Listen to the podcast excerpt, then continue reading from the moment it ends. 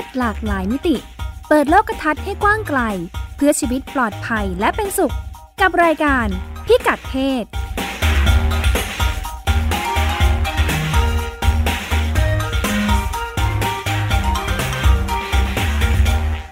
สวัสดีค่ะ ต้อนรับคุณผู้ฟังเข้าสู่รายการพิกัดเพศนะคะ ดิฉันรัชดาธราภาคพงศธรสโรธนาวุฒิครับ ค่ะ เราก็อยู่ในช่วงสัปดาห์ที่ผ่านมา ประท้วง กับการชุมนุมอืมแล้วครัก็บผมมีประเด็นที่งอกเงยเพิ่มเติมขึ้นมาด้วย การลอ่าวนลามเนี่ยเป็นเรื่องใกล้ตัว โดยเฉพาะในการชุมนุมก็มีประเด็นนี้ด้วยเหมือนกันลวนลามเป็นเรื่องใกล้ตัวเพราะถ้าไม่ใกล้ตัวนี่ก็จะลวนลามกันยากเนาะลวนลามอาจจะมีเรื่องอะไรได้บ้าง มีลวนลามทางสายตาก็ได้นะลวนลามคุกคามทางเพศ ทางสายตาอืมทางคำพูด ทางครับ การแตะเนื้อต้องตัว ร่างกายทางอ่ร่างกาย ในช่วงผมที่ผ่านมาสัปดาห์นี้ค่ะ คุณมงคลธรคุณผู้ฟัง ในถ้าติดตามจากทวิตเตอร์พบว่ามีการทวิตกันพอสมควรเหมือนกัน จากกลุ่มผู้ที่ไปครับร่วมผมการชุมนุมว่า เอ้ยไปแล้ว ถูกอืมลวนลามรูปแบบนั้นรูปแบบนี้ แล้วก็ครับมีอ่าหนังสือพิมพ์มีสื่อบางสำนักที่นำเสนอข่าวด้วยว่าอืม พบว่ามีการมีคนที่แฝงตัวเข้าไปในการชุมนุม แล้วก็ไปแอบถ่ายภาพใช้มือถือเนี่ยถ่ายภาพถ่ายภาพอะไรนะ เรียกว่าไม่ไม่เหมาะสม ผู้เข้าร่วมประท้วงผู้เข้าอ่ร่วมเออเป็นภาพแบบผู้เข้าร่วมไปก็อาจจะไม่ได้ระวังตัวเนาะเออไปก็หมดแต่ครับผมชุมนุมประท้วงเรียกร้องกันอยู่เนาะก็นี่แหละอืมเขาเข้าไปแอบถ่ายรูป แล้วก็มีการเอาไปโพสต์ในโซเชียลเพื่อ อืมอาจจะประโยชน์บางอย่างมีขายด้วยนะเออที่ข่าวเขาลงเนี่ย มีการเหมือนกับครับจำหน่ายรูปอะเออก็เลยเป็นเรื่องเป็นราวขึ้นมา เราก็เลยจะลองมาคุยกันว่าไอ้เรื่องราวที่เกิดขึ้นแบบนี้เนาะขนาดในครับการชุมนุมที่มีเป้าหมายเพื่อเรียกร้องประชาธิปไตย มันก็มีเรื่องอื่นเข้ามาแทรกซ้อนปะปน บ้านอื่นครับเมืองอื่นผมเป็นยังไงบ้างคุณมงสะท้อน บ้านอื่นเมืองอื่นก็มีปัญหาเหมือนกันครับค่ะ แต่ว่าอะเดี๋ยวเราไปดูใกล้ ๆ ตัวก่อน ที่ฮ่องกงเมื่อปีที่แล้วประท้วงฮ่องกงครับมีไหมอันี้ข้อมูลจาก Amnesty ค่ะประเด็นเรื่องว่าการล่วงละเมิดทางเพศ โดยผู้ชุมนุมที่แบบรวมตัวกันเยอะๆ ไม่ค่อยชัด ไม่ค่อยแบบ ไม่ค่อยมีข่าวค่ะแต่ว่าอันนั้นมันเป็นสถานการณ์พิเศษคือเขาเจอม็อบชนม็อบครับอืมอ่า มันมีม็อบชนม็อบม็อบฝ่ายสนับสนุนรัฐบาลกับฝ่ายต่อต้านรัฐบาลออกมาสู้กัน แล้วก็มีการแบบ ข่มขู่ ใช้ค่ะคำพูดในเชิงแบบคุกคามทางเพศ อย่างเช่นว่าจะทำร้ายจะล่วงละเมิดทางเพศ หรือว่าจะข่มขืนผู้ชุมนุมอีกฝั่งหนึ่งก็แบบโต้กันไปโต้กันมาเถียงกันค่ะมีการปะทะกันระหว่างเจ้าหน้าที่ตำรวจครับอย่างที่เราเห็นภาพกันที่ฮ่องกงก็คือเจ้าหน้าที่ตำรวจใช้วิธีที่ค่อนข้าง รุนแรงไปนิดนึงกับผู้ชุมนุม อย่างเช่น ถ้าเป็นผู้ชุมนุมผู้หญิงก็ถึงขั้นที่ว่าจับหน้าอก จับอุ้มไปเลยลวนลามจับหน้าอกอ่าพอมีคนออกมาประท้วงต่อต้านรูปแบบการกระทำของตำรวจก็ถูกทางการปั่นป่วนด้วยการแบบปล่อยเจ็กเทปปลอมอะไรเงี้ยครับโดยเฉพาะถ้าเป็นผู้หญิงนะครับ ใช้วิธีแบบโทรศัพท์คุกคามก่อกวนไปที่บ้าน อะไรแบบนี้เป็นความรุนแรงจากภาครัฐในรูปแบบหนึ่งอ่า แล้วก็มีทั้งแบบปล่อยคงปล่อยคลิปโจมตีว่าในที่ประท้วงเนี่ย มีผู้หญิงมาขายบริการทางเพศนะ อะไรอย่างนี้ก็มีเป็นเหตุการณ์ที่ว่าโจมตีว่าเนี่ย ในม็อบมีเรื่องรุนแรงทางเพศเกิดขึ้นนะอ่าเป็นการบอกไปอย่างนี้ เพื่อไม่ให้ให้คนมองว่าม็อบอะมีความรุนแรง เสร็จปุ๊บพอไปไปพอผู้ผู้ประท้วงไปแจ้งเรื่องที่ตำรวจก็ไอ้ตำรวจก็ไม่ค่อยให้ความร่วมมืออยู่แล้ว อืม ก็คือเป็นเรื่องที่ต้องตัดตกไป เอาไปเราไปเล่าต่อไม่ได้ ส่วนที่เบลารุสครับ ซึ่งเราเคยเล่าไปแล้วว่ามีผู้หญิงนำการชุมนุมประท้วงอ่าเมื่ออาทิตย์ก่อนนู้น ก็มีข่าวเหมือนกันว่าผู้หญิงที่ออกไปเดินขบวนเนี่ยถูกคุกคามด้วยเหมือนกัน ถูกตำรวจหรือแม้กระทั่งถูกกลุ่มผู้ไม่ประสงค์ดีนี่แหละทำร้ายร่างกายหรือว่าคุกคามทางเพศ บางคนก็อาจถูกข่มขืนก็เป็นได้ ก็มีเหตุการณ์แบบนี้เกิดขึ้นเหมือนกันในกลุ่มผู้ชุมนุมที่ออกไปประท้วงค่ะ เอ่อดิฉันมีโอกาสได้คุยกับ เราลองไปดูนะบอกว่าเอ้ยมีปัญหาแบบนี้เกิดขึ้นเนี่ยอืมทางกลุ่มที่ประสานงานเรื่องชุมนุมเนาะอ่ากลุ่มเยาวชนต่างๆเนี่ยเขามีการดูแลเรื่องนี้ไหมพบว่ามีกลุ่มผู้หญิงปลดแอก กลุ่มผู้หญิงปลดแอกเนี่ยจริงๆอาจจะเคยได้ยินนะคะ ถ้าติดตามการชุมนุมตั้งแต่ช่วงแรกๆเนี่ยเนื่องจากมันมีหลายประเด็นนะคล้ายๆ กับที่เราเคยคุยกันว่า ในการชุมนุมยุคใหม่เนี่ยมันถึงจะมีข้อเรียกร้องหลักๆ เรื่องการเมืองเนี่ยแต่ว่าในที่สุดแล้วมันจะมีประเด็นอื่นเข้ามาเรื่อง LGBT สิทธิทางเพศอะไรต่ออะไรเยอะแยะหมด ของเราก็เหมือนกัน แล้วก็กลุ่มผู้หญิงปลดแอกเนี่ยถือว่าเป็นเขาก็มาตั้งบูธเนาะเขาก็มีมีประเด็นสื่อสารของเขาในเรื่อง ออยากให้มีการรณรงค์เรื่องอยากให้มีการยกเลิกความผิดอาญากับผู้หญิงที่ไปยุติการตั้งครรภ์ไปทำแท้ง ทั้งผู้หญิงแล้วก็บุคลากรบุคลากรทางการแพทย์ที่ให้บริการนะคะ ก็กลุ่มผู้หญิงปลดแอกเรียกว่าอะไรให้ความสำคัญตื่นตัวกับเรื่องนี้เนาะมีการแตกสาขาออกมาเป็นอาสา Voice from Friends Voice มีหลายๆ Voice และ Friend มีหลาย ๆ เพื่อนเนี่ยนะ เออ ก็ ดิฉันคุยกับคุณนันทนาแซ่ก๊อกนะคะ เป็นน้องที่เป็นเขามีกันอยู่ห้าคนเท่าที่ฟังนะ เท่าที่คุยอบอกว่าเขาก็จะเปิดเป็นแพลตฟอร์มออนไลน์ขึ้นมาครับผมใน IG เพื่อจะสื่อสารงานของเขาเนี่ยสื่อสารทั้งเรื่องให้ความรู้ด้วยว่าสิทธิเรื่องการละเมิดทางเพศเนาะเขาก็พูดว่านี่แหละเนื่องจากปัญหาคือเราไม่ได้ ไม่ได้มีการเรียนการสอนกันมา คนที่ถูกละเมิดทางเพศมักจะลังเลเอ้ยใช่หรือเปล่า ใช่หรือเปล่าเขาตั้งใจหรือเปล่าเขาอาจจะไม่ได้ตั้งใจหรือเปล่าแค่มือโดนหรือเปล่าอ่าแล้วก็ไม่รู้จะทำยังไง พอเกิดเหตุการณ์ไม่รู้ทำไง ถ้าคนที่ถูกละเมิดไม่รู้ว่ามันใช่หรือเปล่าเนี่ยบางครั้งคนที่เป็นคนละเมิดเองก็ไม่รู้ว่าเฮ้ยสิ่งที่คุณทำเนี่ยละเมิดคนอื่น อ่าก็เลยพยายามในเบื้องต้นเนี่ยในแง่ของการป้องกันเนาะพยายามสื่อสารเรื่องสิทธิ แล้วก็นั่นแหละเขาก็พ่วงไปกับการชุมนุมด้วยว่า เนื่องจากระบบการศึกษาของเราไม่มีเรื่องนี้ระบบกฎหมายก็ไม่ค่อยให้ความคุ้มครองเท่าไหร่ด้วยจากมีอคติเนาะอย่างที่เราเคยคุยกันว่า เวลามีประเด็นเรื่องเพศเนี่ยแล้วคนที่ประสบปัญหาไปบอกกับทางเจ้าหน้าที่จะไปแจ้งความอะไรเนี่ย หรือว่าแม้แต่คนทั่วไปพอได้ยิน สิ่งที่เกิดขึ้นมักจะเป็นการตั้งคำถามกับคนที่ถูกกระทำไปอยู่ที่ไหนมา แต่งตัวยังไงไม่ระวังหรือเปล่าอ่าทำนองนี้เนาะะเขาก็พยายามจะสื่อสารรณรงค์เรื่องนี้ อันนี้ก็อยู่ในแพลตฟอร์มออนไลน์ แล้วก็ให้คนที่ประสบปัญหาเนี่ยสามารถมาแบ่งปันเรื่องราวอ่าเขาก็จะอ่าเอาเรื่องราวไปแชร์ให้เพื่อเพื่อเป็นการเอ็มเรียกว่าอะไรเป็นการ empower เพราะเวลาคนที่เจอแบบนี้เนี่ยจะรู้สึกแย่รู้สึกเสียความเชื่อมั่นเนาะพอไปคุยให้ใครฟังก็เกิดการ เรียกว่าเป็นเขาเรียก victim blaming คืออะไรคุณมงคลเหมือนกับกล่าวกล่าวโทษโจมตีเหยื่ออ่ากล่าวโทษเหยื่อกล่าวโทษโจมตีเหยื่อเออฉันเจอปัญหาแล้วพอไปเล่าให้ฟังเอาโดนโดนถามกลับ โดนตั้งคำถาม โดนกล่าวหาอีกอย่างนี้เนาะอ่าก็เป็นเป็นเครื่องมือในออนไลน์ แล้วก็ on ground คือในในที่ชุมนุมเนี่ยทางกลุ่มนี้ก็มีอาสาสมัครที่พยายามลงไปตั้งบูธแล้วก็เขาบอกว่าเขาไปตั้งบูธวันที่ 14 วันที่สี่ที่นัดใหญ่ที่สยามสแควร์เนาะอันนั้นตั้งบูธเสร็จแล้วตอนหลังพอมันมีการรูปแบบเป็นแฟลชม็อบที่ที่นู่นที่นี่ที่นั่นเยอะแยะเนี่ยเขาก็ตั้งยากแล้วอ่าก็ได้แต่ไปร่วม แล้วก็นี่แหละ ก็ใช้เครื่องมือสื่อสารออนไลน์เนาะแล้วก็พยายามสื่อสารในที่ชุมนุม แล้วก็ให้คำแนะนำกับผู้ร่วมชุมนุมเออดิฉันคุยกับคุณนันทนาแท้กอกมีเสียงมาฝากกันเปิดให้ฟัง ครับผมค่ะ ตอนนี้นะคะสิ่งที่ผู้หญิงปลดแอกกำลังทำนะคะ คือการรณรงค์เรื่องต่างๆเนาะ โดยเฉพาะเรื่องการคุกคาม การล่วงละเมิดที่เกิดขึ้นในสังคมไทย แต่ไม่ค่อยเป็นการพูดถึง ทั้งในกฎหมายแล้วก็ในสถานการสถานศึกษานะคะ คืออการคุกคามคืออะไรขอบเขตของการคุกคามคืออะไร แล้วก็อะไรคือการล่วงละเมิด การคุกคามก็คือการที่เราไปอาจจะข่มขู่คนอื่น หรือว่าทำให้เขารู้สึกไม่สบายใจค่ะ ก็คือ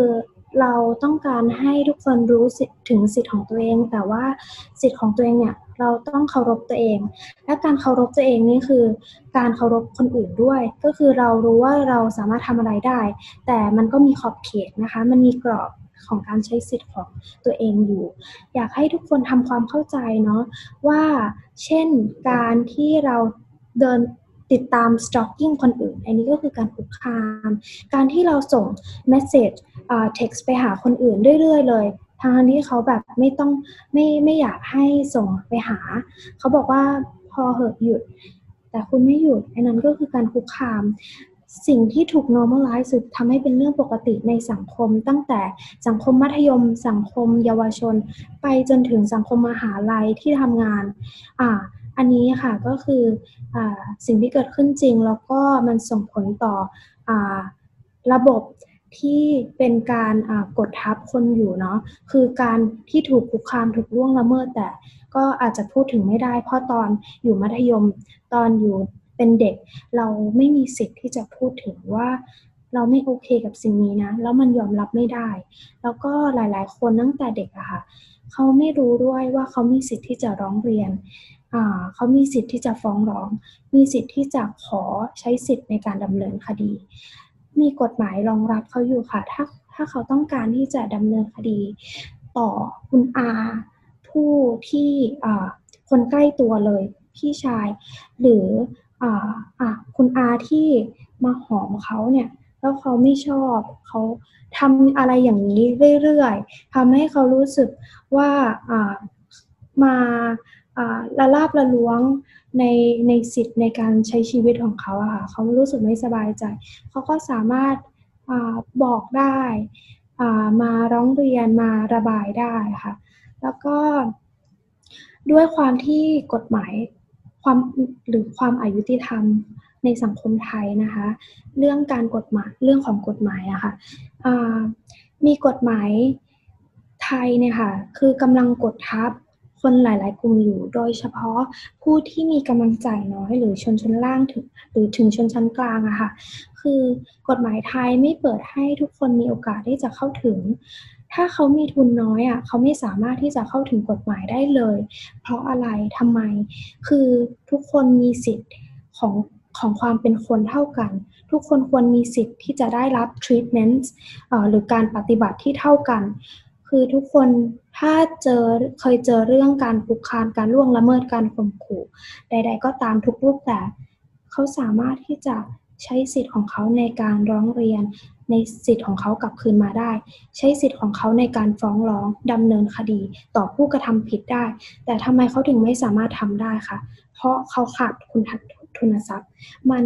มันไม่อายุติธรรมหรือมันไม่ใจร้ายไปหน่อยหรอที่สังคมไทยทำอยู่เนี่ยก็คือการ ไม่เปิดให้ทุกคนมีโอกาสเข้าถึงกฎหมาย ความกระบวนการกฎหมายอย่างเท่าเทียมค่ะแล้วก็ทั้งเด็กเยาวชนต่างๆ ที่อาจจะเจออเรื่องราวมาเยอะพอสมควร เขาก็ไม่เคยถูกสอนเนาะหลายๆ คนนะคะไม่มีระบบการศึกษาไม่ได้สอนไม่ได้บอกเด็ก รือว่าระบบในครอบครัวก็ไม่ได้พูดถึงด้วยซ้ำว่าเนี่ยถ้าลูกเจออย่างนี้นะ ลูกพูดออกมาได้เลย คืออเพราะมันไม่ถูก normalize เนาะในสังคมไทยแล้วถ้าเราพูดถึงอะก็กลายเป็นว่าเราเยอะบ้างหรือว่าเขาคนอื่นก็จะมา question สิ่งที่เราเจอบ้าง มีการ victim blaming บ้าง พูดออกมาว่าเราเจอเนี่ยสิ่งนี้เราถูกข่มขืนเราถูกล่วงละเมิดเราถูก ละลาบละล้วงจากผู้กระทำผิด อาจจะเป็นคนในบ้านคนใกล้ตัวอาจารย์ พูดไม่ได้เลย เพราะเขามีอำนาจที่อยู่เหนือเราอยู่ มันถ้าการพูดถึงอะมันสามารถส่งผลกระทบต่อตัวผู้ที่ถูกกระทำได้เลย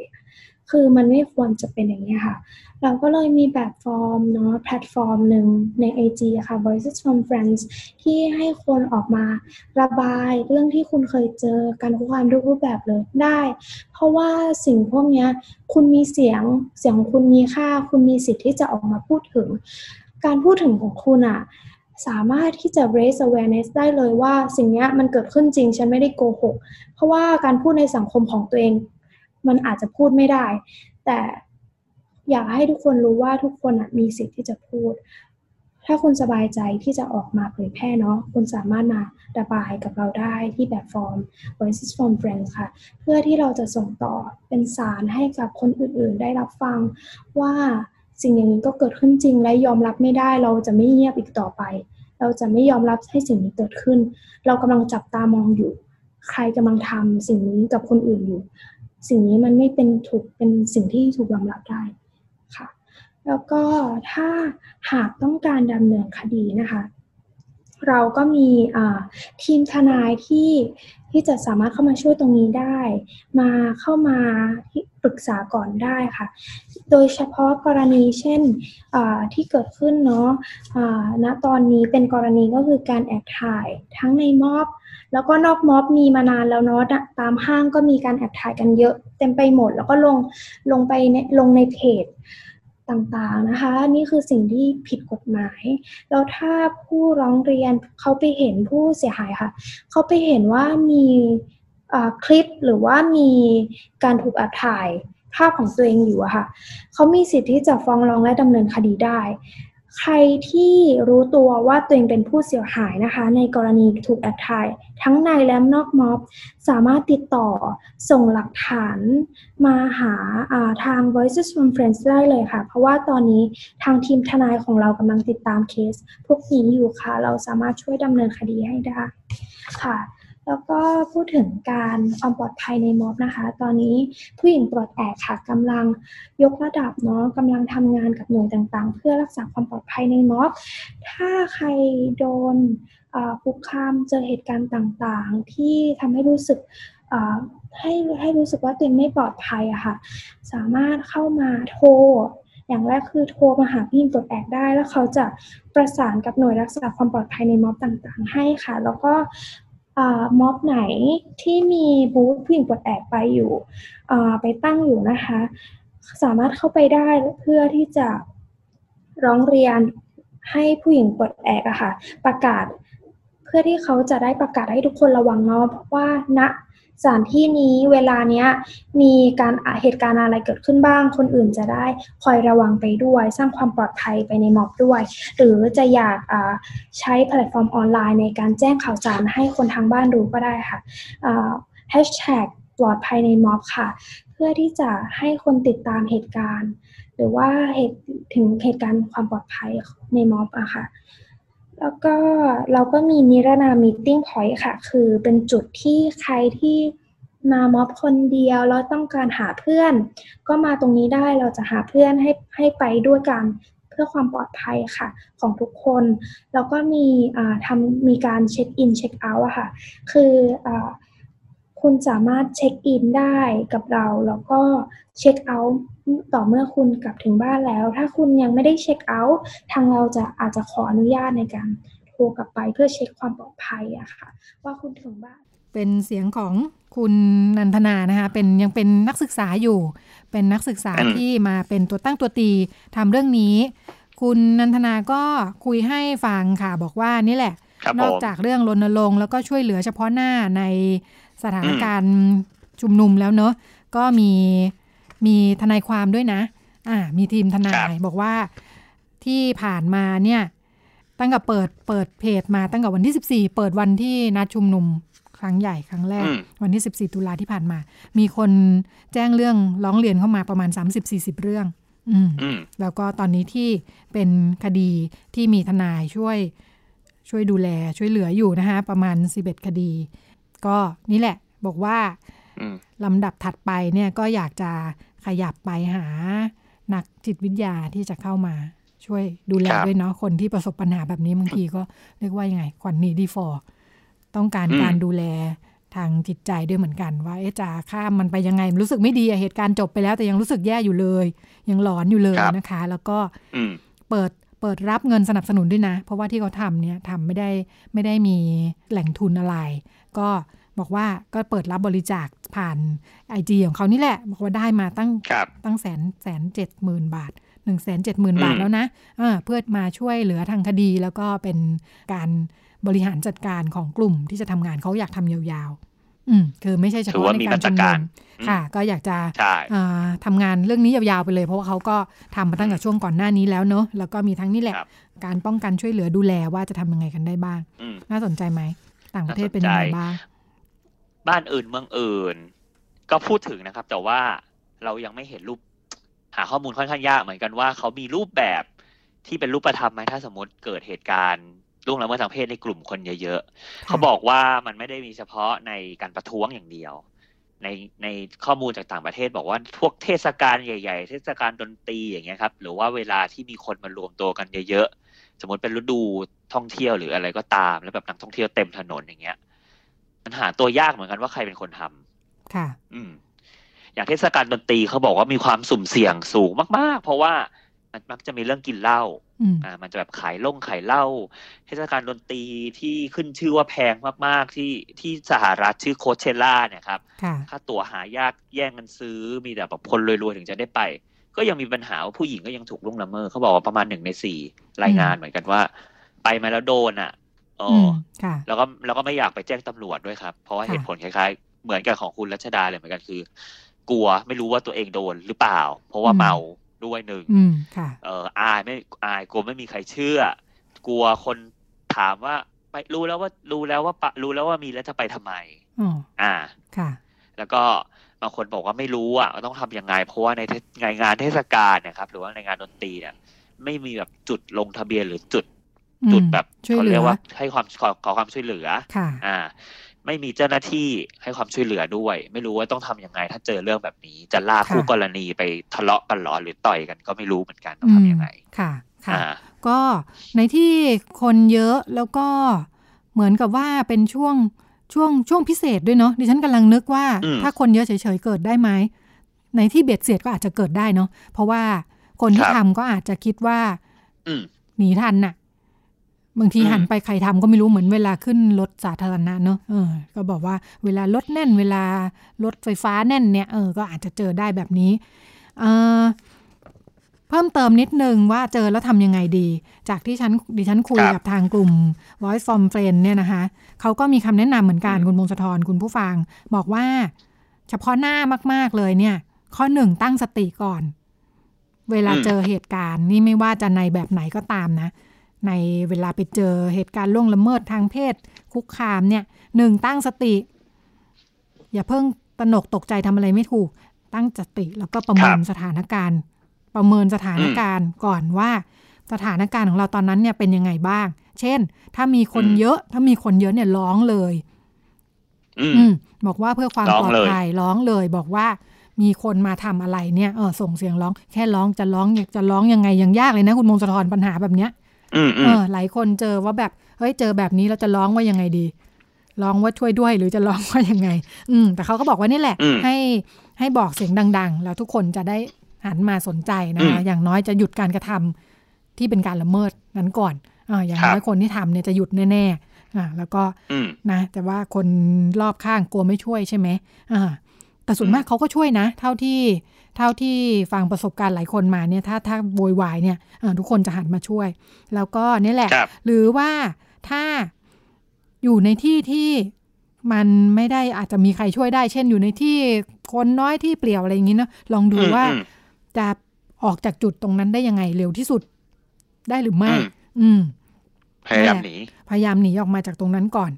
ถ้าอยู่คนเดียวครับผมนะคะก็รีบให้ออกจากตรงนั้นเร็วที่สุด หรือว่ากรณีนี้มีคำแนะนำสำหรับถ้าเจอพวกพวกโรคจิต เราเคยคุยกันเรื่องพวกโรคจิตไหมพวกชอบโชว์ของงี้ คุณพงศธรคุณผู้ฟังอ่าอ่าในที่สาธารณะในที่ครัสาบธารณะ อันเนี้ยจะเจอในที่ส่วนมากเจอในที่เปลี่ยวหน่อย เขาบอกว่าอันเนี้ยอ๋อวิธีคือ ส่วนมากคนที่ เป็นอาการโรคจิตแบบเนี้ย จะได้รับอยากได้รับความสนใจ อยากให้เหยื่อเนี่ยทำท่าตื่นตระหนกตกใจอายอะไรก็ตามเนาะอ่าเพราะฉะนั้นวิธีจัดการคือทำเป็นไม่ตกใจทำใจแข็งเออทำใจแข็งจริงตกใจเออจริงตกใจแหละ อ่าทำเป็นไม่สนใจทำเป็นแบบว่า ธรรมดาเฉยเมยเนาะเอออย่างน้อย อืมอืมอืมเออคนเรียกเรียกเป็นอาชญากร คนที่กระทำพวกโรคจิตเนี่ยเออจะแบบเสียอืมเซลล์หน่อยเพราะว่าไม่ได้ตามเป้า อ่าอืมแล้วก็นั่นแหละ อ่า ให้เขานิ่งไปหน่อย เราจะได้เพ่นออกจากตรงนั้นได้หรืออะไรก็ตามเนาะอืม ส่วนในการชุมนุม อ่า นี่คุยต่อจากของของทางกลุ่มอืมผู้หญิงปลดแอกนะคะ ในการชุมนุมเนี่ยครับเขาผมก็พยายามทำจุดจุดจุดแจ้งจุดเกิดเหตุเหมือนกัน แล้วก็อาสาที่เดินเดินๆเนี่ยอ่าก็คืออ่าถ้าถ้าถ้ามีการบอกแจ้งว่ามีเรื่องแบบนี้เนี่ย เขาจะได้อย่างน้อย ให้ให้คนที่ช่วยกันระวังตัว ถือถือทรโขงหรืออะไรก็ตามไม่เนี่ยอ่าอ่าครับช่วยช่วยสื่อสารในที่ชุมนุมว่าเฮ้ยมันเกิดเหตุนี้ขึ้น อ่าอืมเหมือนพอมันเป็นประเด็นสาธารณะแล้วทุกคนจะได้ระวังตัวแล้วคนที่กระทำก็จะได้แบบเฮ้ย มีคนรู้ อ่า อืมช่วยกันเป็นหูเป็นตากันในม็อบ ใช่อ่าคนที่ทำก็อาจจะรู้สึกว่าไม่ได้ทำง่ายแบบนั้น ก็อาจจะแน่ๆต้องหยุดแล้วก็ครับผมอาจจะรู้สึกว่าเฮ้ยอืมต่อไม่ได้แล้ว ก็จะได้ ออกไป หรือว่าถ้าจับตัวได้นะเออก็จะได้ช่วยกัน จับส่งตำรวจมีหลักฐานอะไรก็ว่ากับไปส่งตำรวจ อืมที่เมืองนอกที่สวีเดนนะครับ ก็ค่ะวิธีนี้ก็น่าสนใจเขาบอกว่าก็จัดไปเลยเฉพาะผู้หญิง ถ้าเป็นแต่อันนี้ว่ากรณีที่เป็นเทศกาลดนตรีอะไรอย่างนี้ใช่ไหมอ่าเทศกาลดนตรี เฉพาะผู้หญิงหรือว่าผู้หญิงข้ามเพศอย่างเดียว ก็จัดแยกไปเลยต่างหากเป็นอีกหนึ่งวิธีที่เขาเสนอ แต่ว่าถ้าเป็นประท้วงเนี่ยครับ ก็พูดยากเหมือนกัน เพราะว่า แยกเพศยากอะเลือกแยกเพศไม่ได้นอกจากว่าเป็นม็อบที่พิเศษ อย่างเช่นที่วีเมนมาที่สหรัฐอย่างเงี้ยก็จะรู้เลยว่ามีแต่ผู้หญิงมาแน่โอ้เขาอาจจะอ่ามีมีแนวร่วมเป็นผู้ชายก็ได้นะคุณ แต่อุตส่าห์เป็นแนวร่วมอาจจะยิ่งจะมีมาเป็นคนลงมือละเมิดซะอ่าเองๆถ้าอย่างไรก็อาจจะโดนคอมเมนต์มากเลยเพราะว่าในม็อบก็เรียกร้องเรื่องการยุติควาโดมยรุนตแรรงงเลยนะเออต่อผู้หญิงโดยตรงยังจะมาทำอะไรผู้หญิงแบบนี้ อาจจะโดนลุมประชาทันอ่าได้ ก็เหมือนเป็นครับวิธีการสร้างพื้นที่ปลอดภัยอืมอ่านฟังอย่างนี้แล้วดิฉันนึกถึง ที่จอดรถสำหรับผู้หญิงอะครับตามศูนย์การค้าเขาจะมีแยกชั้นไว้เลยอะก็เป็นก็เป็นแนวคิดแบบหนึ่งอ่า หรือว่าบนรถเมย์สมัยก่อนเอ่อทันไหมคุณมงคลธรจะมีเป็นระยะอืมแบบว่าทำรถเมย์สีชมพูอะอุ้ยจำได้ว่าไม่ค่อยเห็นแล้วนะเดี๋ยวนี้มันมีมันจะมีเป็นระยะมาแป๊บเดียวก็เลิกไปไม่เวิร์กครับผมค่ะ เพราะว่าในที่สุดก็รถเมย์มันน้อยอยู่แล้วว่าสีไหนมาก็ขึ้นหมดอะในที่สุดทุกคนขึ้นกันหมด อืมอ่า ก็เป็นลักษณะการเป็นแนวคิดจัดพื้นที่ให้สำหรับผู้หญิงโดยเฉพาะ ด้วยสมมุติฐานว่าครับอ่าคนที่อ่าผู้หญิงอยู่ด้วยกันเองไม่ไม่เกิดปัญหา อย่างนี้ใช่ไหมอืมอ่าอืมคิดคิดคิดในเชิงแบบนี้ค่ะ ทีนี้เขาก็ก็มีการการพูดถึงเหมือนกันว่าเอ๊ะคนที่เข้ามาล่วงละเมิดทางเพศเนี่ยเป็นคนแบบไหน ค่ะ อ่าตกลงแล้วเราเราเราต้องระวังตัวคนแปลกหน้า หรือว่าคนใกล้ตัวเรามากกว่ากันแน่ ก็มีคำถามเหมือนกัน ที่เยอรมันครับมันมีประเด็นขึ้นมาว่า เอ่อช่วงปีใหม่ประมาณห้าหกปีห้าสี่ห้าปีที่แล้วนะครับ ผู้หญิงกว่าพันคนนะครับ รายงานทั่วประเทศเลยว่าถูกถูกล่วงละเมิดทางเพศ ถูกลวนลาม ถูกแบบข่มขืน ในช่วงวันที่ไปเขาดาวเขาดาวก็คือวันที่สามสิบเอ็ดธันวาเนาะช่วงข้ามต่อระหว่างวันที่หนึ่งสามเอ็ดถึงหนึ่งถึงหนึ่งมกราอ่าไปเขาดาวเสร็จปุ๊บ ถูกลวนลามกลับมาก็ต้องรีบวิ่งไปฟ้องตำรวจไปไปแจ้งตำรวจก่อน อืม ก็ไปโจมตีว่าเนี่ยเป็นฝีมือผู้อพยพแบบเพราะว่าช่วงนั้นเออเยอรมันมีนโยบายเปิดรับผู้อพยพเข้าประเทศค่อนข้างเยอะ ก็บอกว่าเนี่ยฝีมือคนอาหรับคนแอฟริกันเยอะมากเลยนะมาทำแบบนี้กับฉันสื่อก็ตีข่าวไปทั่วเลยครับว่าเนี่ย นโยบายของรัฐบาล ทำให้เกิดเหตุการณ์อาชญากรรมสูงขึ้นในประเทศอย่างงู้นอย่างนี้ แต่พอสืบไปสืบมาตำรวจก็บอกว่า เออเอาเข้าจริงอะใส่สีเยอะไปหน่อยนะสื่อนะอืม เพราะว่ามันก็คือตัวเลขอาชญากรรมกับจำนวนผู้อพยพที่เพิ่มสูงขึ้นเนี่ย มันไม่ค่อย คือมันไม่ได้ไปทางเดียวกัน เขาบอก มันไม่ได้ไปทางเดียวกัน แล้วก็เป็นการโจมตีผู้กลุ่มกลุ่มบุคคลหนึ่งที่ไม่ใช่กลุ่มคนเดียวกับเราเอง รูปแบบหนึ่งมากกว่าตำรวจบอกว่าก็ให้แยกแยะให้ถูกถูกต้องหน่อย แล้วก็ก็มีกลุ่มกลุ่มคนที่สนับสนุนว่าเอออย่าไปแบ่งแยกสีผิวเลย เพราะว่าเอาเข้าจริงเรื่องล่วงละเมิดทางเพศเนี่ยเกิดได้เกิดได้ทุกเพศทุกวัยแล้วก็สามารถเกิดขึ้นทั้งคนใกล้ตัวหรือว่าคนที่ไม่ใกล้ตัวก็ได้ ค่ะอ่าอย่างในการชุมนุมครั้งนี้เองเนอะที่ที่อืมคุยมาว่ามีการมีคนที่แฝงตัวเข้าไป แล้วก็ไปหาประโยชน์ถ่ายรูปขายอะไรตอนอะไรเนี่ย อันเนี้ยก็ ถูกมองว่าเป็นเป็นคนนอก เข้าไปทำครัแบบบเนี้ยเห็นชัดเจนว่าไม่น่าจะไปร่วมชุมนุมหรอกแต่ว่าเข้าไปเพื่อหวังประโยชน์เออเป็นคนที่อืมไม่ได้อยู่ในขบวนการชุมนุมเรียกร้องไม่ได้มีอุดมการณ์ประชาธิปไตยแน่นอนอ่าแต่ว่าเอาเข้าจริงๆแล้วถ้าเราไปดูในทวิตเตอร์เนี่ย เสียงที่อืมอ่าบ่นๆกันอยู่ในทวิตเนี่ย หลายครั้งอาจจะอืมเป็นไปได้ อ่านแล้วเนี่ยคิดว่าอาจจะเป็นไปได้ว่าคนที่ทำเนี่ย ก็คือคนที่มาชุมนุมนี่แหละ ครับผมค่ะอืมก็อาจจะเป็นพวกเดียวกันเองอาจก็จะได้เป็นพวกเดียวกันเองอาถ้าถ้าฟังอย่างนี้ยจะคล้าย ๆ กับของที่คุณพงศธรเล่าว่าอาพอไปแล้วเจอเหตุการณ์แบบเนี้ยโทษว่าเป็นคนอื่น โทษว่าเป็นอืมผู้อพยพเป็นชาวต่างชาติที่เข้ามาเป็นคนอื่นที่มาหาประโยชน์เนาะจริง ๆ แล้วมันอาจจะเป็นคนใกล้ ๆ ตัวก็ได้ อย่างของครับผมคุณนันทนาเองเนี่ย ที่ดิฉันคุยอืม ของผู้หญิงปลดแอกแล้วก็ Voice from Friend เนี่ยนะคะ บอกว่าพอเปิด IG แล้วก็เป็นแพลตฟอร์มให้สามารถใส่ข้อมูลร้องเรียนมานะว่าประสบเหตุเจออะไรบ้างเนี่ยจริง ๆ แล้ว 30 เรื่องที่เข้ามาเนี่ยพบว่าจำนวนมาก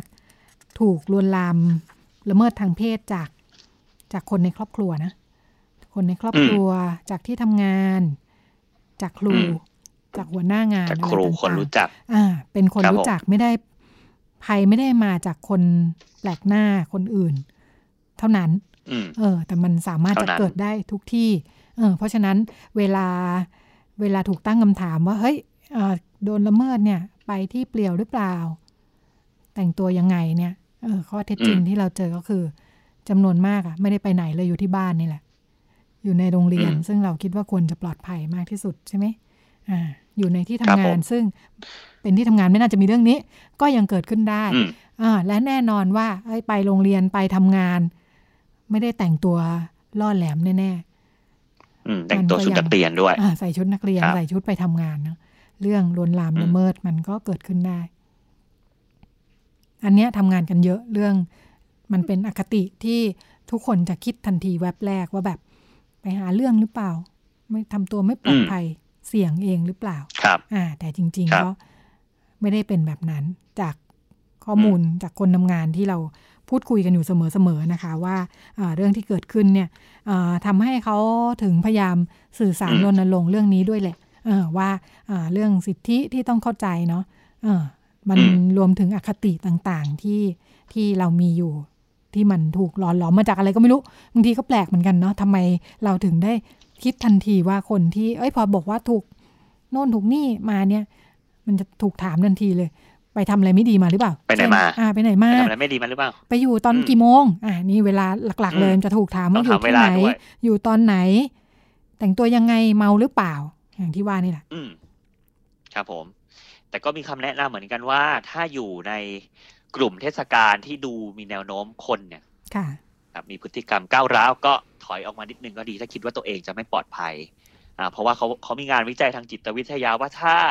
ในช่วงที่สมมติคนมารวมตัวกันเยอะๆ แล้วมันเกิดอารมณ์ฮึกเหิม เขาบอกว่าถ้าหัวใจเต้นแรงรู้สึกอะดรีนาลีนสูบฉีดร่างกายอย่างเงี้ยครับ คนจะมีพฤติกรรมหำหามอืมอ่าค่ะที่หำหามมากที่ขึ้นเป็นแบบว่านอกแล้วก็นอกกฎกติกา นอกกฎกติกาอะไรก็ตามที่แบบเป็นดูคนมารวมตัวกันแล้วก็มีการเล้าอารมณ์มาก ๆ เลยเนี่ยครับค่ะอ่า คนจะมีความรู้สึกว่าตัวเองเป็นบุคคลนิรนามจะทำอะไรก็ได้ ค่ะ ประมาณนี้ เขาก็เลยให้บอกว่าก็ต้องระมัดระวังนิดนึงหน่อยโดยเฉพาะคนที่มีพฤติกรรมชอบลวนลามชาวบ้านนะครับ มันก็จะยิ่งกระตุ้นให้อยากลวนลามชาวบ้านมากขึ้น คือสามารถทำอะไรกันในกลุ่มในกลุ่มฝูงคนอะไรประมาณนี้ครับค่ะก็เป็นจุดหนึ่งที่ต้องประเมินอะประเมินเอาแล้วกันว่ากลุ่มฝูงชนตอนนี้มีความแบบอยู่ในระดับไหน แล้วก็หาที่หาที่ปลอดภัยให้กับตัวเองด้วยค่ะเป็นรูปแบบหนึ่งได้เหมือนกันเอ่อคำว่าเป็นเป็นเป็นพื้นฐานที่จะละเมิดคนอื่นอยู่แล้วเนี่ย น่าจะสำคัญอืมที่คุณพงศธรพูดถึงเมาสักครู่เนาะเออคือถ้าถ้าคนเราคิดว่าอ่ามันเป็นสิ่งที่ไม่ควรทำไปละเมิดคนอื่นทำไม่ได้เนี่ยเออมันอยู่ที่แบบเออเราคิดเอง หรือว่าต้องรอให้มีกฎกติกามาบังคับด้วยเนาะอืมอ่า อันนี้คือถ้ากฎกติกาบังคับไว้อย่างน้อยสกัด สกัดคนกลุ่มนี้ไปได้ชั้นหนึ่ง ก็ถ้าช่ทำวยลแล้ดวได้อาจจะโดนจับอ่าแต่ว่าในอืมที่ที่กฎกติกามันหลวม หรือไม่ได้สามารถบังคับอืมใช้ได้มากเนี่ย ถ้าคนมีความคิดเรื่องเรื่องนี้เนาะเออ มันก็จะไม่ควรไปทำคนอื่นไหมอะของแบบเนี้ยอ่าเออใช่มันก็เหมือนเป็นตัวกระตุ้นให้เขาอยากจะทำค่ะ นี่นี่ก็เป็นโอกาสหนึ่งที่เขาช่วยได้ ก็เป็นวิธีคิดคล้ายๆกันกับ ไม่ว่าจะฝูงชนหรือไม่ฝูงชนนะ ถ้าฟังอย่างนี้นะคุณมงคลถ้าในที่ที่ ที่ที่คิดว่าน่าจะปลอดภัยเช่นในบ้านอย่างเงี้ย เออ มันก็จะเกิดอ่าจากคนที่คิดว่าทำได้อะคิดว่าทำได้ตัวเองมีอำนาจที่จะทำอ่า ใช่ไหมอ่ามีมีอำนาจทำได้แล้วก็ใช่เหยื่อไม่กล้าไปก็สมมติถูกขู่ไปไงเออถ้าเป็นเด็กใช่ไหมอ่าเออก็จะถูกข่มขู่ว่าเดี๋ยวจะไปฟ้องแม่ เดี๋ยวจะแบบไล่ออกจากบ้านฆ่าทิ้งอะไรก็ตาม คนคนทำงานของเราเครือข่ายพยาบาลอะไรต่าง ๆ เนี่ย เจอเคสเยอะมาก จริงๆเจอเคสเยอะมากอืมที่เข้ามา แล้วก็เกิดปัญหาเรื่องการละเมิดทางเพศในครอบครัวนะคะ รวมทั้งเอ่อปัญหาท้องวัยรุ่นเนี่ยที่เราผลักดันกันจนมีกฎหมายเนี่ยเนาะอ่าสำหรับคนทำงานในพื้นที่ที่รับเคสจริง ๆ เนี่ยพบว่า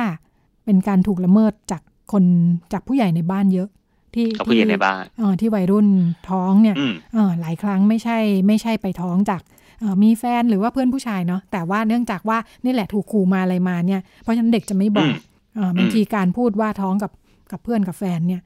ตัดปัญหาอืมกว่า อืมแทนที่จะไปบอกว่าอ่าถูกข่มขืนในบ้านเนาะอ่าเด็กหลายครั้งก็รู้สึกว่ามีอำนาจที่ไม่สามารถจะพูดแบบนั้นได้ ค่ะ ก็เป็นเรื่องราวที่นำมาฝากกันโดยดิฉันแล้วก็คุณพงศธรนะคะ ขอบคุณมากค่ะคุณพงศธรแล้วก็เดี๋ยวเราไปกันต่อครับผมในช่วงเรื่องเพศเรื่องลูกกับคุณหมอโอค่ะ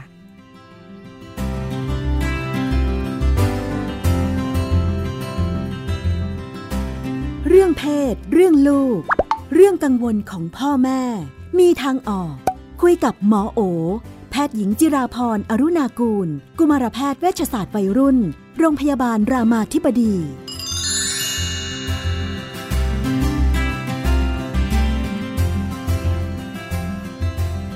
ในช่วงเรื่องเพศเรื่องลูกเราก็อยู่กับคุณหมอโอนะคะ สวัสดีค่ะ สวัสดีค่ะ มาอีกแล้วประเด็นแม่แม่ลูกลูกๆ อันโอชะมีประเด็นให้พูดถึงอย่างต่อเนื่อง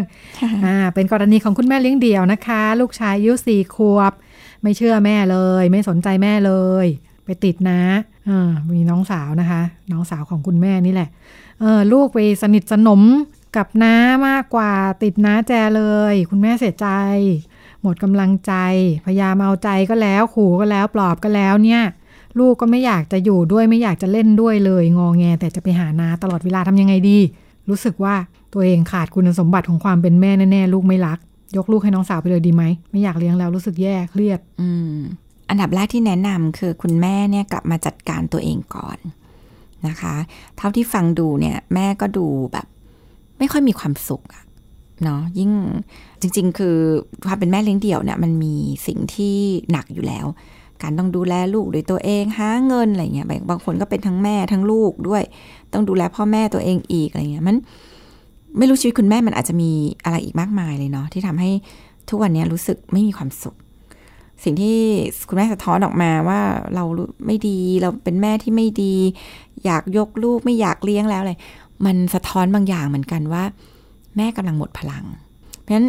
อันดับแรกเลยที่ต้องทำไม่ต้องคิดเรื่องลูกอะไรเลย ให้กลับมาจัดการตัวเองก่อน ฟื้นฟู ฟื้นพฟูลังตัวเองก่อน ฟื้นฟูพลังตัวเองก่อน เด็กเนี่ยตรงไปตรงมา เขาอยู่กับคนที่เขามีความสุข เขาไม่ได้อยู่กับคนที่ขึ้นชื่อว่าแม่แล้วจะอยากอยู่ด้วย เพราะว่านี่คือแม่ฉัน ฉันต้องรัก ความรักมันเป็นความรู้สึกมันบังคับไม่ได้เพราะฉะนั้นทำได้อย่างเดียวเลยคือ เราอยากให้ลูกรักเรา เราก็ควรจะเป็นมนุษย์ที่น่ารัก น่าอยู่ด้วยอยู่ด้วยแล้วมีความสุขเพราะฉะนั้นการที่เขาอยู่กับน้าแล้วเขาติดน้าเพราะว่าอาจจะอยู่กับน้าแล้วมีความสุขเพราะฉะนั้นสิ่งเดียวที่คุณแม่จะทำเลย คือไม่ต้องไปบอกเขาว่า เราต้องตามใจเขาดุให้เขารักเรา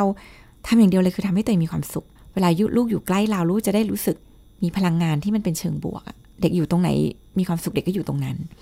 เพราะฉะนั้นกลับมาจัดการตัวเองก่อนหมอแอบรู้สึกว่าคุณแม่อาจจะมีซึมเศร้าหรือเปล่า เครียดวิตกกังวลอะไรที่มันแบกรับเยอะไปไหมเนาะออกกำลังกาย หาอะไรที่เราแบบทำแล้วเรารู้สึกว่าเราแบบมีพลังมากขึ้นนะ บางคนออกกำลังบางคนอาจจะเจอเพื่อนคุยกับเพื่อนทำให้เรารู้สึกว่าเรากลับมาฟื้นฟูพลังก่อน กับ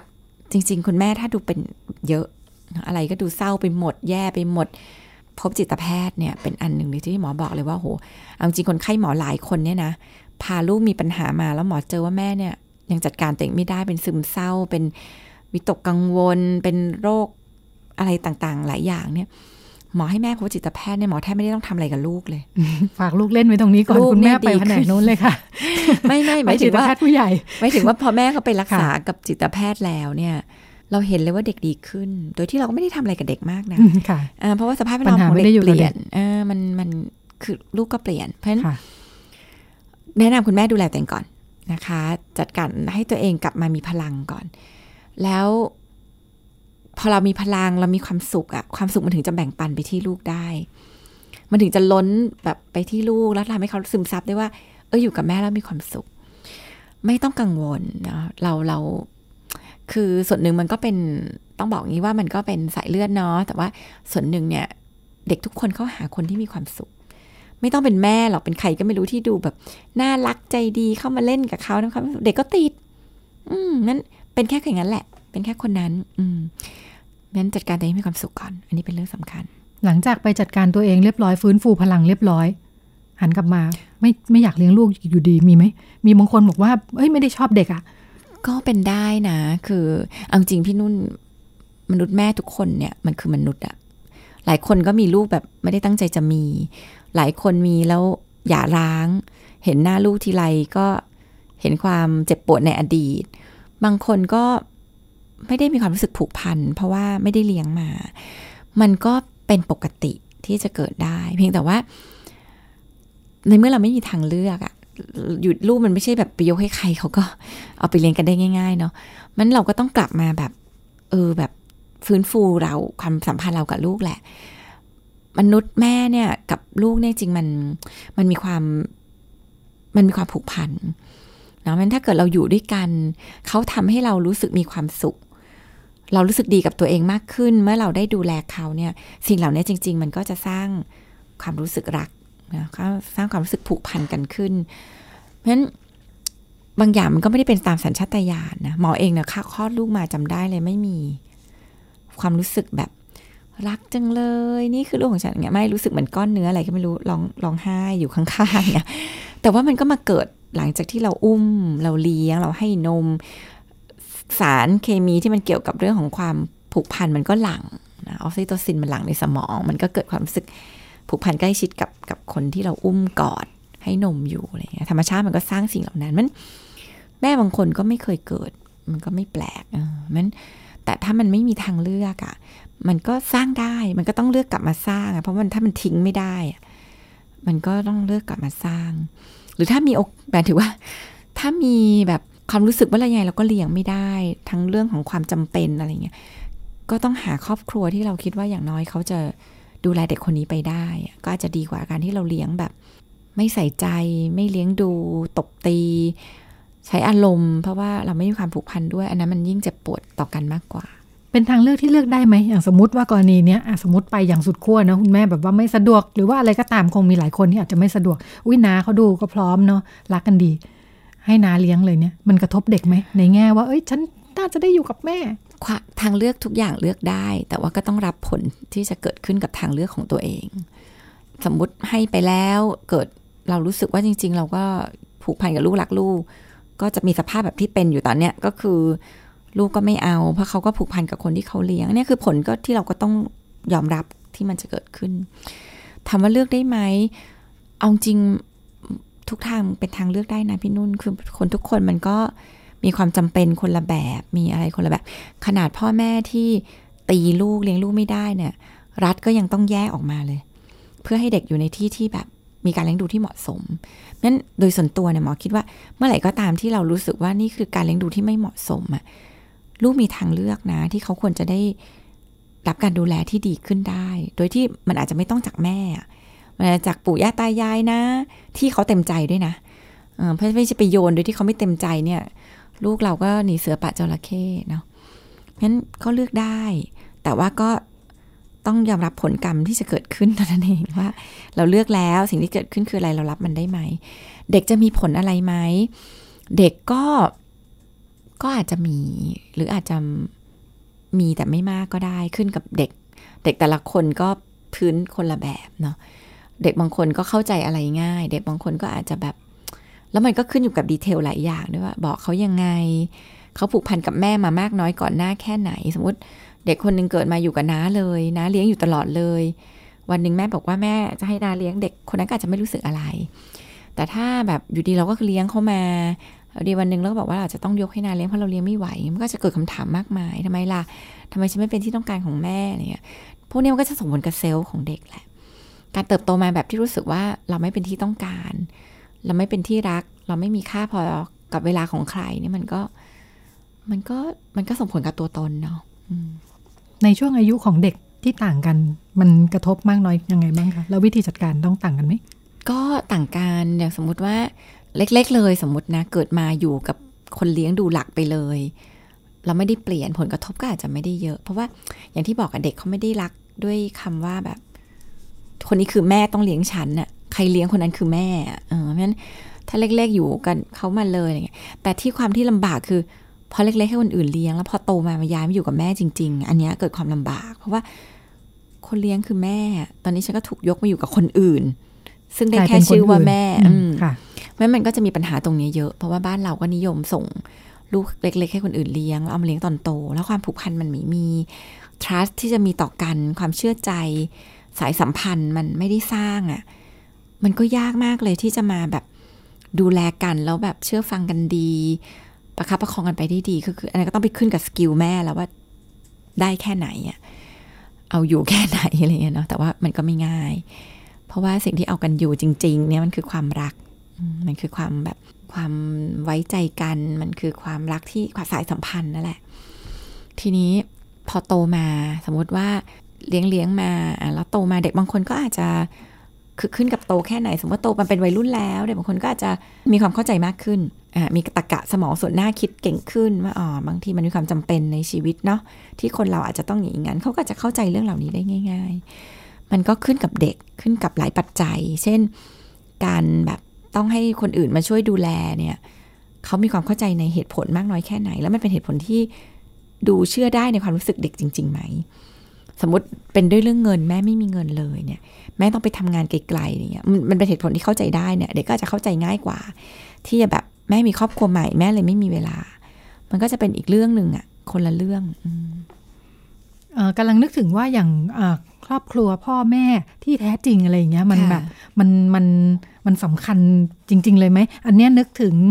อย่างกรณีเด็กอะลูกบุญธรรมเนาะค่ะอย่างของบ้านเราเขาจะมีแบบยกค่ะยกบุตรใช่ไหมค่ะเออถ้าแบบฝรั่งเนี่ยเออต่างประเทศชอบมาค่ะขอเด็กค่ะไทยไปเลี้ยงอย่างเงี้ยค่ะเออพอเขาโตแล้วเนี่ยมันจะมีความแบบว่าต้องกลับมา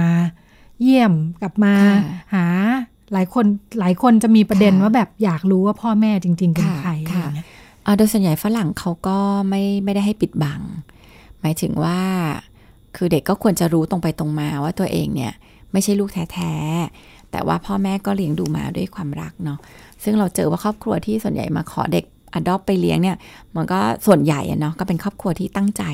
ที่จะเลี้ยงดู ทีนี้เด็กก็ควรรู้ตรงไปตรงมา แล้วก็มาเยี่ยมได้ เขาควรจะถูกเปิดโอกาส เพียงแต่ว่าเราไม่ได้คาดหวังว่าเขามาเยี่ยมเพื่อจะได้เขาจะได้รักพ่อกับแม่ของเขาคือ คือความรักมันมันเป็นความรู้สึก ที่มันเกิดขึ้นตามธรรมชาติ คนเลี้ยงดูผูกพันกับเขาทำให้เขารู้สึกดีกับตัวเอง เขาก็รักคนนั้นเพราะฉะนั้นคนที่ไม่ได้เลี้ยงดูอะถึงจะได้ชื่อว่าแม่เขาก็จจะรู้สึกว่าก็เป็นแค่ชื่อ ก็เป็นคนแปลกหน้า ก็เป็นคนที่เขาไม่ได้สนิทด้วยเพราะฉะนั้นก็ทำให้เด็กมาเจอครอบครัวได้แต่ก็ต้องเคารพความรู้สึกและความต้องการของเด็ก มันเหมือนว่าคนเราจะรู้สึกดีกับตัวเองได้ รู้สึกมั่นคงได้ มันต้องไม่มีคำถามอะไรที่รู้สึกว่าตอบไม่ได้อย่างนี้ไหมเอ้ยทำไมถึงแบบทำไมฉันไม่ถูกเลี้ยงดูทำไมแม่ไปไหน ไม่ดูแลอะไรอย่างนี้ อืมก็มันมันคือถ้ามันมีคำอธิบายเหล่านี้ค่ะได้เนี่ยอืมมันก็จะ question กับตัวเองน้อย ใช่ไหมคือสมมติว่าเราโตมาแบบเราไม่รู้เลยว่าทำไมแม่ทิ้งเราอะ่ะ มันก็จะมันก็มาจะค้างอ่ามันก็คาจะค้างคาแล้วมันก็บางทีมนก็จะรู้สึกว่า หรือว่าแบบเราไม่เป็นที่รักของเขา เราคงเกิดมาแบบเขาไม่ต้องการเรา เราคงนิสัยไม่ดี เราคงเป็นลูกที่ไม่ดี ซึ่งเด็กเล็กๆหลายคนจะเชื่อแบบนั้น ด้วยความที่เขายังเล็กเนี่ยเขาก็จะเชื่อว่าเป็นเพราะเขาไม่ดี แม่ก็เลยทิ้งเขาเลยเพราะฉะนั้นสิ่งเหล่านี้สุดท้ายมันก็จะมาตอกย้ำเรื่องของเซลฟ์ใช่ไหมคะแต่ถ้าแบบมันมีคำตอบหรือคำอธิบายบางอย่าง มันก็จะหลุดพ้นกับตรงนี้เนาะที่สำคัญเนี่ยคือการเลี้ยงดูของครอบครัวใหม่ มันก็จะช่วยเยียวยาความรู้สึก พร่องแพร่งในใจได้ แล้วก็อย่างที่บอกก็คือ ครอบครัวเนี่ยมันไม่ได้แปลว่า คนที่คลอดเป็นพ่อแม่แล้วเลี้ยงดูเรา ครอบครัวคือคนที่เลี้ยงเรา คนที่ให้ความรัก แล้วก็คนที่เติมเต็ม คนที่อบอุ้มเราอันนั้นนะคือครอบครัว ซึ่งมันอาจจะเป็นตายาย บางบ้านก็จะเป็นแม่คนเดียว พ่อคนเดียว พ่อสองคน แม่สองคน หรือบางคนก็อาจจะเป็นพระอย่างเงี้ย พระเลี้ยงเข้ามา พระก็เป็นครอบครัวเขาเพราะฉะนั้นมนุษย์เรามันรักกันผ่าน ผ่านการดูแลอบอุ้มกันและกันน่ะมันไม่ได้รักกันแค่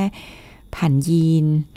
ผ่านกรรมพันธุ์อะไรอย่างเงี้ยค่ะ เมื่อกี้ที่หมอพูดถึงว่าตอนเด็ก ๆ ถ้าเขาเล็กมากๆ แล้วเขาเกิดค่ะคำถามแบบนี้เนาะเรื่องการไม่ค่ะเป็นที่ต้องการหรืออะไรอย่างเงี้ยเออมันมันอยู่ข้างในเลยไหม มันเป็นไปได้ไหมว่า อันเนี้ยพอโตขึ้นถึงจะมีเหตุผลที่เข้ามาอธิบายแล้ว แต่ว่าความรู้สึกแบบเด็กๆแบบนั้นนะมันยังอยู่เป็นไปได้ไหม คือที่ในทางทฤษฎีเนี่ยสิ่งที่เราพูดกันว่าแบบมันทำให้เด็กเป็นปัญหาเนี่ยจริง ๆ มันคือเนื่องจากเล็ก ๆ จริงๆเซลล์มันก็ยังไม่ได้พัฒนาเต็มที่เนาะแต่จริง ๆ สิ่งที่มันสร้างในช่วงปีแรก ๆ ของชีวิตเนี่ยจริง ๆ มันคือเรื่อง trust มันคือเรื่องความไว้วางใจที่เขาจะมีกับโลกนะคะทีนี้ความไว้วางใจตรงนี้มันก็เกิดจากการที่แบบเวลาที่เขามีความต้องการบางอย่าง แล้วโลกมันตอบสนองเขาได้อย่างเหมาะสม เช่นเขาหิว เขาร้อง นมมันก็ลอยมาในปาก เขาแฉะผ้าอ้อมก็ถูกเปลี่ยน เขาหนาวเขาอยาก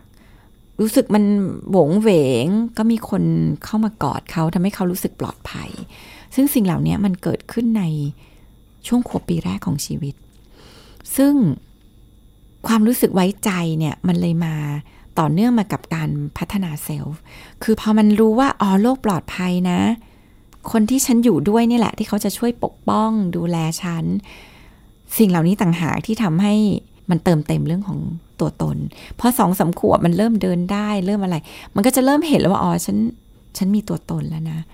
แต่มันเห็นผ่านสายสัมพันธ์ของการที่มีพ่อแม่ คือเด็กสองขวบเวลาวิ่งไปถ้าสังเกตคือวิ่งไปแป๊บหนึ่งก็จะหันมามอง มีใครดูฉันอยู่หรือเปล่า คือ คือมันพัฒนาตัวตนน่ะผ่านการมีอยู่ของคนอีกคนหนึ่ง ทีนี้พอพอมันไม่มีอะหรือมันมีแบบกระพ้องกระแพงสิ่งหนึ่งที่เจอก็คือ โลกนี้มันไว้ใจไม่ได้ โลกนี้มันน่ากลัว โลกนี้มันไม่น่าอยู่ เพราะฉะนั้นความรู้สึกว่าใครเข้ามาแล้วเราจะไว้ใจอะมันก็ไม่ไว้ใจมันก็แบบ แล้วพอเกิดความไม่ไว้ใจอะมันสร้างความสัมพันธ์ไม่ได้ นั้นเราจะเจอปัญหามากเลยว่า เด็กหลายคนที่อาจจะอยู่ในสถานเลี้ยงเด็กกำพร้ามาระยะหนึ่งเนี่ย ถึงแม้จะถูกนำไปอยู่ในครอบครัวที่ดีมากอะ มันสร้างความผูกพันกับเขาไม่ได้ เพราะว่าสิ่งที่ทำให้เด็กเติบโตมามันคือ โลกนี้ไม่ได้มีอะไรปลอดภัย โลกนี้ไม่ได้มีอะไรน่าไว้ใจ แม้กระทั่งคนที่ดูแลเหมือนจะดูแลฉันจริงก็ไม่ได้น่าไว้ใจมันเรชั่นชิพมันสร้างยาก มันก็เลยทำให้เกิดปัญหาที่แบบ ก็ดูเหมือนถูกเลี้ยงดูมาดีนะ แต่มันก็ไม่ได้คอนเน็กอะเพราะความคอนเน็กจริง ๆ มันสร้างในวัยเล็ก ๆ ซ่อมได้ไหมคะเนี่ย ซ่อมได้แต่ว่าก็ใช้เวลาใช้พละกำลัง คือมัน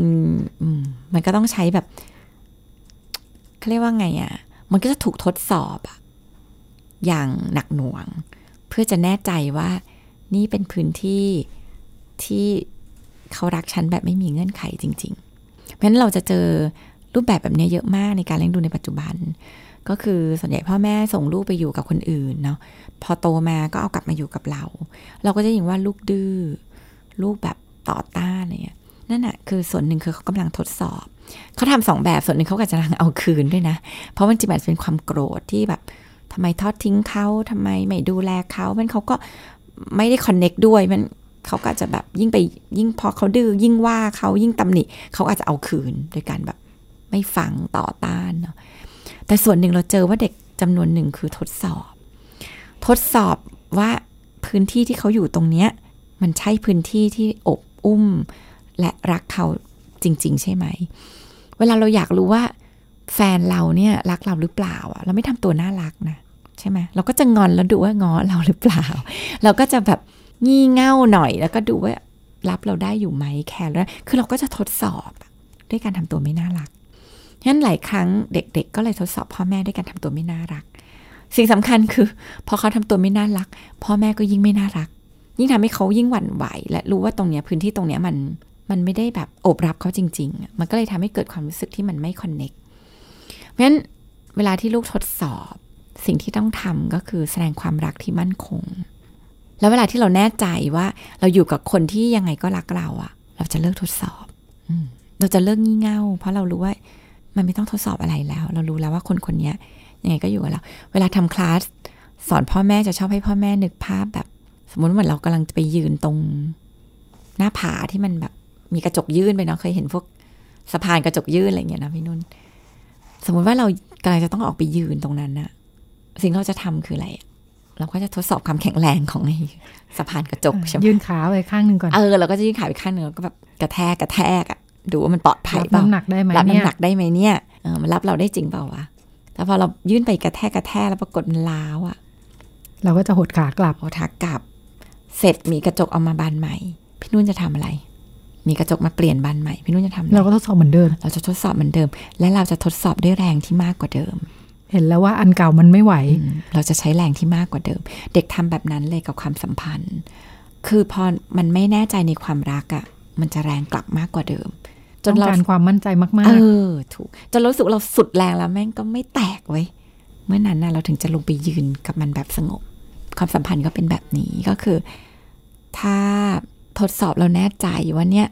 คือที่ที่มันมั่นคงอะเราจะอยู่กับมันแบบ เลิกใช้ความร้ายในการทดสอบกันอืมๆหวังว่าจะเป็นเครื่องไม้เครื่องมือที่หลายท่านนำไปใช้ได้ น่าจะเป็นสถานการณ์ที่หลายคนต้องเจอค่ะ หมดเวลาแล้วค่ะ ดิฉันกับคุณหมอโอลาคุณผู้ฟังไปก่อนสวัสดีค่ะค่ะสวัสดีค่ะ ติดตามรายการได้ที่ www.thaipbspodcast.com แอปพลิเคชัน Thai PBS Podcast หรือฟังผ่านแอปพลิเคชัน Podcast ของ iOS Google Podcast Android Podbean SoundCloud และ Spotify ติดตามความเคลื่อนไหวของรายการและแสดงความคิดเห็น โดยกดถูกใจที่ facebook.com/thaipbspodcast